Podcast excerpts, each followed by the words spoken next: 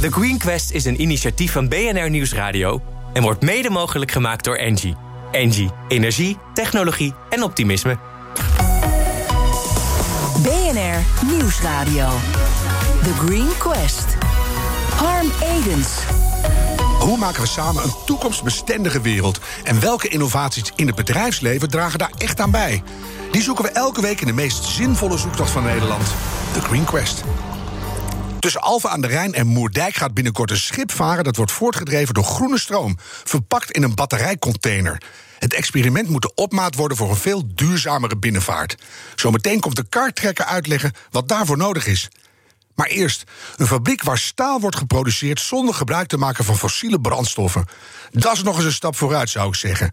Hij komt in Zweden en wordt mede gefinancierd door EIT Inno Energy. De CEO van dat investeringsfonds in de Benelux is bij ons te gast, Jacob Ruiter. Welkom. Ehm, zullen we het gaan hebben over groene investeringen en waar jullie fonds vooral op let? Ja, dat is goed, prima. Want jullie hebben vast hele stringente richtlijnen, wat wel en wat niet. Maar eerst even een staalfabriek waar ze geen fossiele brandstoffen gebruiken. Hoe werkt dat precies? Nou, dat werkt omdat je, wat je overigens net eh, ook hebt verteld bij de, bij de binnenvaart, je gaat eigenlijk de hele keten, de hele productieketen, ga je elektrificeren. En de staalproductie kent ruwweg twee processen. De eerste neem je het ijzererts en daar moet je dan het ijzer splitsen van de zuurstof. En daar, op dat gedeelte, daar weten we nou juist een hele belangrijke stap te zetten. om ervoor te zorgen dat we in die stap eigenlijk nagenoeg geen CO2 meer uitstoten. En hoe doen we dat dan? Want normaal je, eh, zet- je daar ijzererts in. eh, daar blaas je dan heel veel aardgas in. Dat wordt ongelooflijk heet. En dan zuurstof bindt zich aan de koolstof. En dan gaat dan helaas de atmosfeer in. Maar wat we dan nu doen, we gebruiken dan waterstof voor, voor dat proces. En dan bindt de zuurstof zich aan de waterstof. En je eigenlijk krijg alleen maar waterdamp. Je kan diezelfde temperaturen halen met waterstof. Jazeker. En dan ja. ook nog eens de CO2 eh, eh, vervangen. Jazeker, ja. En het eindproduct is dan zogenaamd sponsstaal. Mhm. En dat, dat voer je dan weer in in een zogenaamde eh, een nieuw, een ander vat... waar dan samen met koolstofstaven dan en, en schroot... waar maak je het eindproduct. Ja, dus dat is eigenlijk een doorbraak, mogen we wel noemen. Want normale staalproductie is enorm vervuilend. Waterstof is een manier om groene energie van de ene naar de andere plek te krijgen ook. Waar komt die duurzaam opgewekte stroom vandaan? Want dat moet natuurlijk wel duurzaam zijn ook. Nou, dat correct. eh, want je wil natuurlijk niet dat als je dit gaat doen... dat je dan ergens een eh, hele vieze centrale weer uit de mottenballen moet halen... om die stroom te. Bruinkoolakkertje. bijvoorbeeld, of iets anders, eh, hè, zoiets in die richting. Eh, maar in het geval van Zweden komt eh, de energie van, eh, van, van waterstroom af. Dus, dus, dus, opgeslagen in waterenergie. En wind, op zee, wind op land. Dus, Ja, ja. Zweden heeft natuurlijk enorm veel ruimte ook, dus dat is een voordeel. Dus dan heb je echt groene waterstof. Die kan je dan inzetten. Maar voor de productie van staal, zeiden we net al, zijn hele hoge temperaturen nodig. Dus de, de, de concentratie in fossiele brandstoffen is enorm hoog, de energieconcentratie. Kan je daar qua waterstof mee concurreren? Jazeker, dat, dat, dat wordt gehaald. Dus de temperaturen die je nodig hebt om het eh, staal te reduceren, die worden gehaald. Nee, die temperatuur die begreep ik, maar oh, puur het economische plaatje, dat is, dat is rendabel. Jazeker, eh, want wij investeren alleen maar in eh, business cases die, die rendabel zijn. Hè. Dus we zijn ook helemaal geen eh, eh, fondsen voor subsidies of dergelijks. Nee, we zijn hier om geld te verdienen. En om ervoor te zorgen dat de ketens zoals rondom staal... dat die worden verduurzaamd. En bovendien worden we ook nog eens een keer... zijn we ook belangrijk, wat we ook verder belangrijk vinden... is het verduurzamen op zo'n manier dat je ook banen creëert. En dat doe je met zo'n fabriek daar als in Zweden. Ehm Ehm, maar ik ben eigenlijk vraag vergeten. Nou, of je dan kan concurreren met een, met een oude Jazeker, staalfabriek. Ja, jazeker. Dus eh, als je kijkt naar het eindproduct, want die benadering kiezen we. eh, dan is bijvoorbeeld op een auto van, laten we zeggen, 30.000 euro, wordt de pri- meerprijs iets van, van 100 euro. Die laat ik even inzinken. Dat is echt verwaarloosbaar weinig. Dat is verwaarloosbaar weinig, ja zeker. En dat is dan nog ongeacht van de, de, de, de heffingen die er in de toekomst wel komen voor auto's die met grijze staal zijn gemaakt. Ja, dus dan klapt het ineens om en dan- ben je goedkoper. Precies. Ja. Kan dit nou een, een showcasefabriek worden voor al die andere eh, zware metaalfabrieken door de hele wereld heen? Dat je zegt, als dit lukt, dan weten we eigenlijk wat we hierna moeten gaan doen met al die, eh, die Tata Steels. Dat kan, maar er is wel een belangrijke voorwaarde: is dat je grote hoeveelheden hernieuwbare energie nodig hebt. Ja.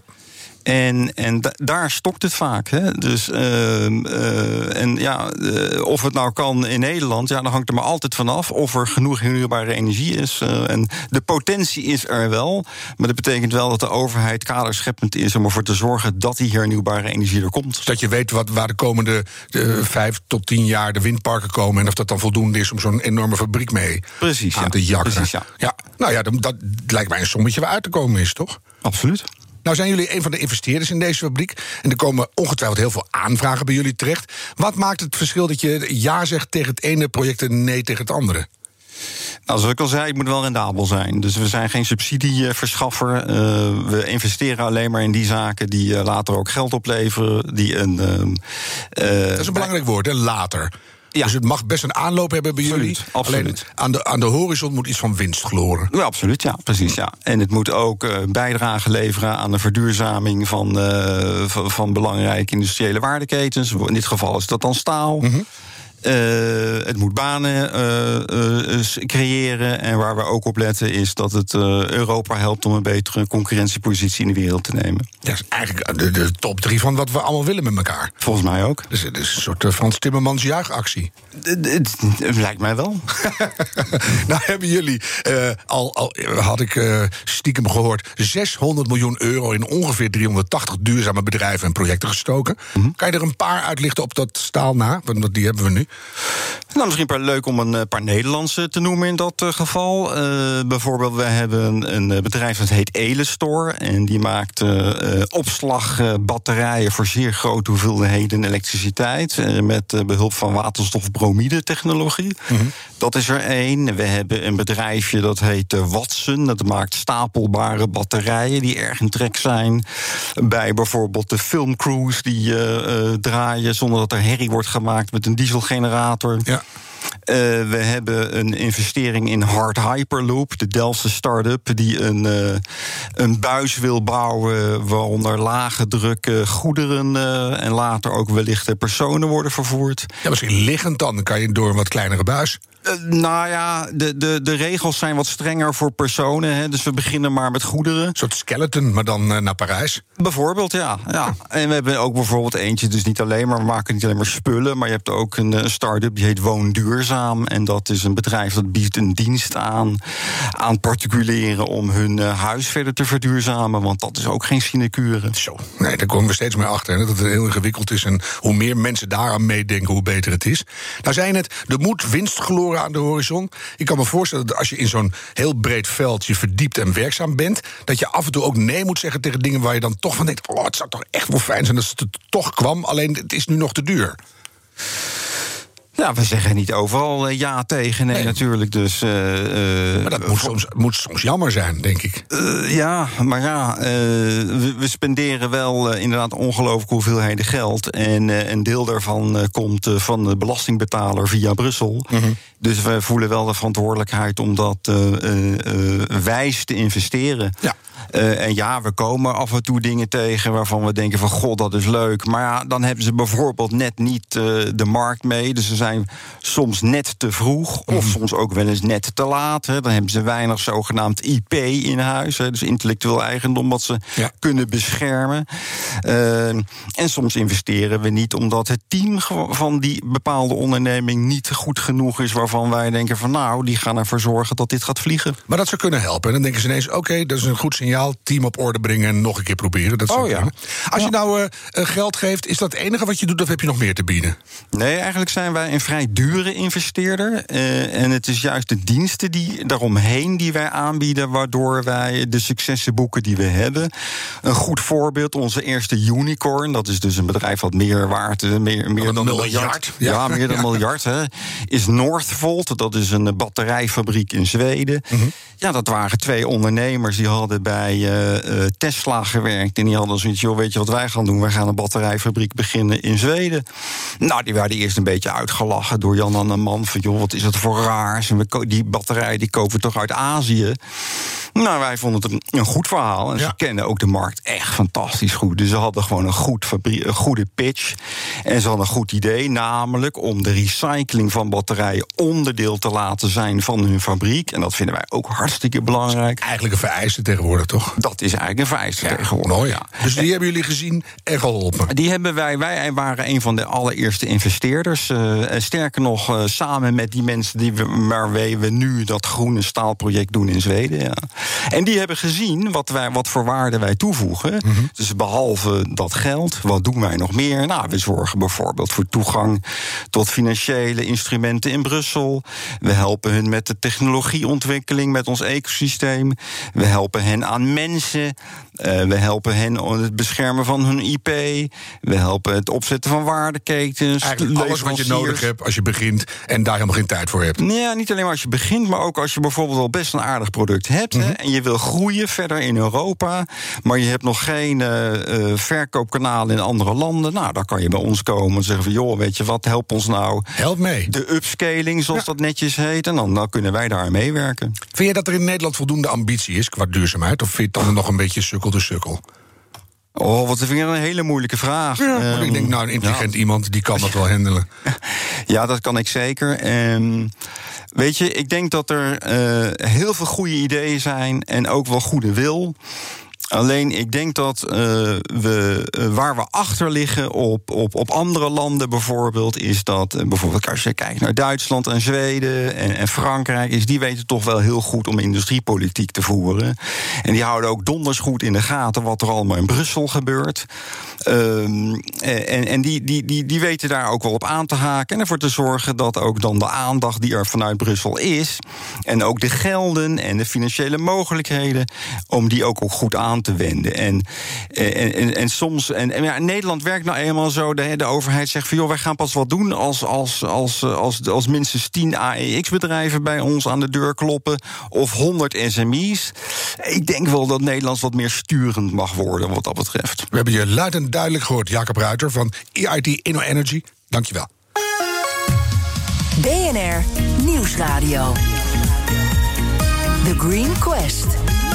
Elke week zoeken we in dit programma naar de meest duurzame innovaties van Nederland. Vandaag nummer 24 in de Green Gallery, Zero Emission Services. En hun innovatie klinkt ongeveer zo.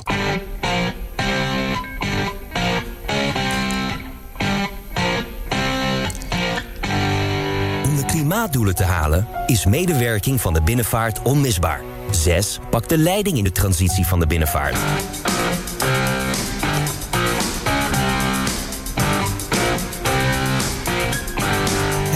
Dat jaarlijks zo'n 70.000 containers met bier exporteert, verbindt zich voor 10 jaar aan 6.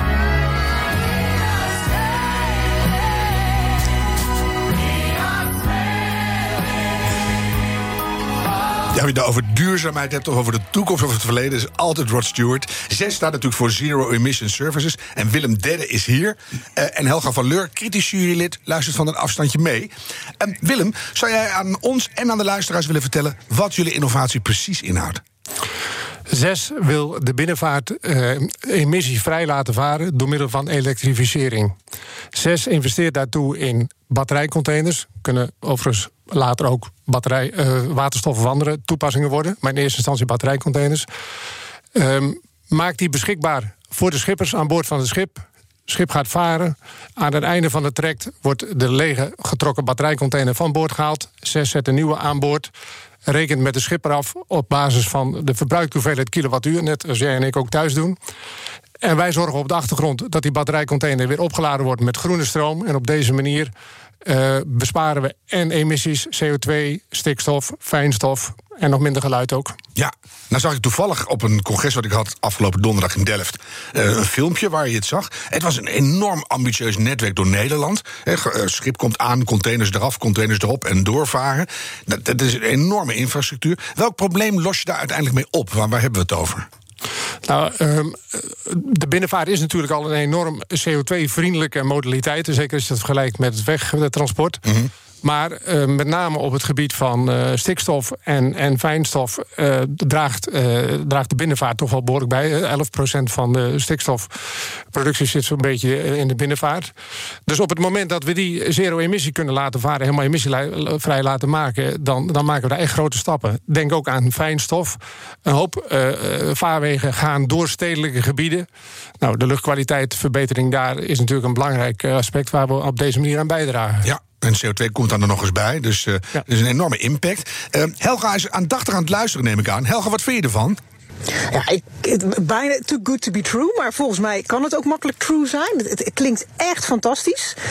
Uh, waar ik wel aan zit te denken meteen... is uh, dat je het voor de binnenvaart wil doen. Dat zijn niet al het hele grote schepen. Dat kunnen ook wat kleinere schepen zijn. Uh, hoe makkelijk kun je dit systeem dan ook gaan toepassen... in een bestaand binnenvaartschip? Nou, we, we beginnen sowieso in eerste instantie met de containerbinnenvaart. Om een aantal redenen. Ten eerste omdat die containers aan boord kunnen hebben. Omdat ze varen van containerterminal tot, tot containerterminal... waar equipment aanwezig is om die batterijcontainers te handelen. Mm -hmm. Maar ook omdat die over relatief korte afstanden varen. Afstanden die zich goed verhouden met de actieradius... die je uit zo'n batterijcontainer kunt varen. Um, je kunt het daarna natuurlijk op allerlei mogelijke manieren uitbreiden. En die ambitie is er ook zeker. Um, maar de, de, de eerste focus ligt dus echt op de, op de, op de containerbinnenvaart. Mm -hmm. En stel dan loopt het op een gegeven moment, kan je dan ook met kleinere of andersoortige containers de rest van die binnenschepen bedienen? Nou, dat, dat, zou kunnen. Um, er zal uiteindelijk in de, in de toekomst, de nieuwe energievormen, zal het ook hoogstwaarschijnlijk niet zo zijn dat er één one-size-fits-all oplossing zal zijn. Dus eh, de batterijen uh, zullen echt niet uh, overal uh, de meest geschikte oplossing voor zijn. Als je het hebt over de hele zware zesbaks duwvaart ver Duitsland in... dan moet je natuurlijk naar andere energievormen denken. Maar de ontwikkeling van die batterijen is wel zodanig... dat de batterijprijs naar beneden gaat. Hebben we overigens ook hard nodig om, om rendabel te kunnen worden. Ja. Maar ook dat de energiedichtheid van die batterijen toeneemt... en daarmee dus ook de actieradius... en daarmee ook de grootte van de schepen die je kunt gaan bedienen. We hebben onze jury ook zorgvuldig uitgekozen met hun achterliggende beroep in gedachten. Helga, heb jij nog een weergerelateerde vraag? Want dat is echt jouw expertise. nou ja, elektriciteit en uh, weer, dat zal dat een leuke uitdaging. Ja. Hebben jullie ook nagedacht hoe dat weer bestendig kan zijn? Denk aan kou, dat het natuurlijk minder efficiënt is. Als je dadelijk op zee gaat, invloed van zout. Hoe hebben jullie dat getackeld? Nou, wij focussen ons echt op de binnenvaart. Nogmaals, omdat daar de vermogens en de energievragen zich het beste verhouden met die batterijtoepassing. Voor de zeewaarts is het alweer iets anders. Uh, het is wel zo dat we heel veel aandacht besteed hebben aan uh, de goede veiligheidsafwikkeling, uh, de veiligheidssystemen aan boord. Dus de, de, batterijen die krijgen ook allemaal een, een, een, keur van een klassificeringsorganisatie dat ze veilig toegepast kunnen worden. Dus er zit in zo'n batterijcontainer naast heel veel batterijen zit er ook heel veel apparatuur Uh, detectie, monitoring, brandblus. Uh, hoe meer je opnoemt, Willem, hoe zwaarder die wordt. Hè? En dan hebben we droge zomers met lage rivierstanden. Kan dat allemaal nog? Nou ja, we, we, blijven binnen de tolerantie van, van een 20 voets container. Zowel qua afmetingen natuurlijk, maar ook als qua gewicht. Ja, dus je kan net één containertje minder meenemen, maar dat uh, weegt niet op tegen alle voordelen van een batterijvervoer. Exact. Ja. Nou, de, de business case noemde je net al. Is het al een beetje rendabel uit te rollen, dat stukje naar Moerdijk, of is het echt een proefproject? Dit is echt een proefproject. En het proefproject is ook alleen maar mogelijk doordat Heineken ook uh, zich uh, echt committeert om dit mogelijk te maken. Mm -hmm. Uh, Goed is dat, hè? Tien jaar geleden werd je uitgelachen als je bij Heineken zei... we gaan iets biologisch doen. Haha, niet voor ons. En nu sponsoren ze een proefproject. Ja, absoluut. Um, maar nog steeds is het uh, nog op dit moment niet rendabel. Uh, we krijgen ook subsidie van, van het ministerie van Infrastructuur en Waterstaat om, uh, om, om, het, om het op te starten. Mhm. En om het echt rendabel te maken zijn nog echt wel een aantal dingen nodig. Wat ik net noemde, de batterijprijs, die moesten echt nog verder gaan ontwikkelen. Maar we hebben ook ehm, de effectuering van een aantal beleidsinstrumenten nodig. op dit moment is het nog zo dat we concurreren met diesel die volgens de akte van Mannheim uit 18 zoveel accijns en belastingvrij is. Ja. Terwijl voor de elektriciteit die wij aan de schepen ter beschikking stellen, moeten we elektriciteitsbelasting en zelfs opslag duurzame energie betalen. Die Ja. nou juist bedoeld is om die energietransitie te faciliteren. Dus we weten het eigenlijk allemaal, maar het is zo goed dat je het weer even opnoemt. Want dat zijn gewoon toch appels en peren. En die moeten samen die toekomst in. Dus eh, daar moeten we over nadenken met z'n allen.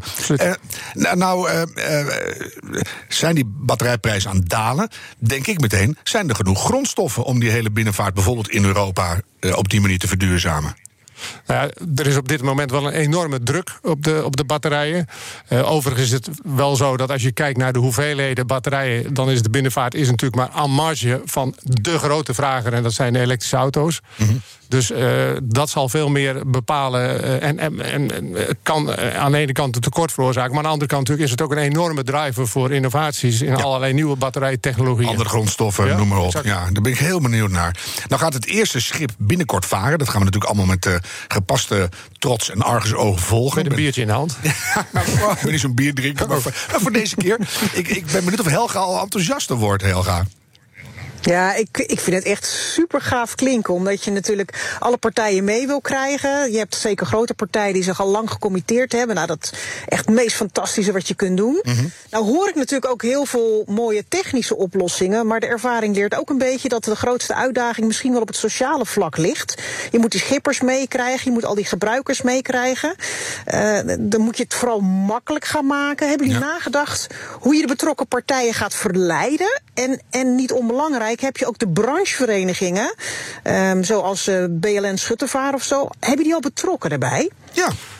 Hele goede vraag. Um, um, om met dat laatste te beginnen. We zijn in, uh, met heel veel partijen in overleg en met heel veel stakeholders uh, voortdurend um, in communicatie. Ten aanzien van de sociale kant. Het is de, de, complicatie is natuurlijk dat in de binnenvaart. dat vaak het binnenvaartschip niet alleen het, het bedrijfsmiddel is. maar ook de woning. En ook vaak ook nog een pensioen eigenlijk. Hè? Ja, ja. En dat maakt dus dat schippers, schipper-eigenaren vaak moeite hebben om een, een, investering op te brengen. En juist om die reden hebben wij het concept ook zo ingericht dat wij zelf als zes de investering doen. Uh, en, en eigenlijk de schipper dus alleen maar hoeft te betalen voor verbruik. En daar dus niet uh, de moeite heeft om die investering in die batterijen te doen. Ja, dus moet jullie... overigens wel voor zorgen dat zijn schip van een elektrische aandrijflijn ja. voorzien is. dus daar zit nog wel steeds een investering. Ja. En, en daar, zou, daar helpt het ook. En daar zit ook weer de analogie met de elektrische automarkt. Als de overheid daar natuurlijk wel voldoende incentives voor beschikbaar stelt. om die schippers ook te verleiden. om niet net weer even een stukje uh, minder vervuilend fossiel te gaan varen. Maar in één keer helemaal naar helemaal goed doen elektrificering en zero uh, emissie. En dan lijkt een binnenschipper ineens weer heel erg op een boer. Dus uh, iedereen is met dezelfde dingen aan het, aan het, veranderen. En we hebben allemaal nieuwe, in, innovaties nodig. En ook een driver om het te gaan veranderen. Dus uh, ik vind het mooi. Um, de keten is groot, veel partners. We hebben allerlei ontwikkelingen nog nodig. Toch ga je nu proefvaren. Als je nou een, een blik werpt op de nabije toekomst. Hè, hoe ziet de binnenvaart wat jou betreft uit, Willem, over tien jaar? Nou, dan hebben we in ieder geval een paar honderd schepen op deze manier varen. Dan hebben we een dekkend netwerk van laadstations in Nederland langs de belangrijkste vaarroutes, langs de belangrijkste corridors, zoals wij dat noemen. Mm -hmm. Overigens moet je dan denken aan orde 20, 25 laadstations, dus niet de hoeveelheden die je gewend bent van de elektrische auto's. Maar ze zijn wel essentieel. En de complexiteit is dus dat we eigenlijk ook weer een analogie met de automarkt, waar je het kip-ei-verschijnsel hebt van wie investeert in laadpalen als er nog weinig elektrische auto's zijn. En bij weinig oplaadmogelijkheden ben je niet zo geneigd om een elektrische nee. auto te kopen. Ja. Zo hebben we dat hier driedimensionaal. Het gaat over de schepen die elektrisch moeten uh, uitgerust zijn. Het gaat over de, die batterijen waar wij dan investeren. En het gaat over de laadstations. Dus het is een driedimensionaal kip-ei-verhaal. Uh, uh, ja, en de enige manier om daar doorheen te komen is om dat zo snel mogelijk te doen. En gewoon te beginnen. Ja. ja. En kan je, als je die laatste soms nou eenmaal hebt, die ook nog voor andere dingen gebruiken, bijvoorbeeld uh, de vrachtwagens die daar even aansluiten. Dus als je eenmaal een infrastructuur hebt, zou ik zeggen, gebruik hem. Absoluut, absoluut. Het laatste station wat we aan het bouwen zijn in Alphen aan de Rijn wordt ook zo uitgelegd dat we daar uh, ook trucks kunnen gaan, e-trucks kunnen gaan laden. Uh, je kunt overigens ook denken aan toepassingen van die batterijen op het moment dat ze niet aan, direct aan boord van het schip nodig zijn. voor toepassingen zoals net ook al genoemd. Op ja. festivals, bouwplaatsen, met name de binnenstedelijke bouwplaatsen is steeds meer vraag naar om die ook zero-emissie te doen. En daar zijn die batterijen natuurlijk heel geschikt voor. Ja, je ziet Jacob ook heel geïnteresseerd uh, meekijken. Dus ja. die uh, ja, heeft vast ik, ik contact met je. enthousiast hier. Nee. Rond staat iets moois. Daarom zitten we hier. Ja. Ik ga je, tot slot, nou, nog één dingetje. Als, als zo'n batterij dus in een laadstation staat... en niet per se direct opgeladen hoeft te worden... kun je hem ook op de elektriciteitsmarkt inzetten. Ja. De markten die er zijn om de onbalans tussen vraag en aanbod te bufferen. Dus het wordt een energiehub eigenlijk. Exact. Ik ga je enorm bedanken. Willem Dedde van 6, Zero Emission Services. En natuurlijk ook dank Helga van Leur.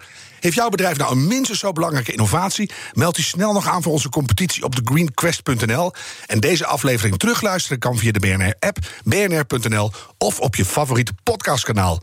En onthoud, die volhoudbare wereld, die maken we samen.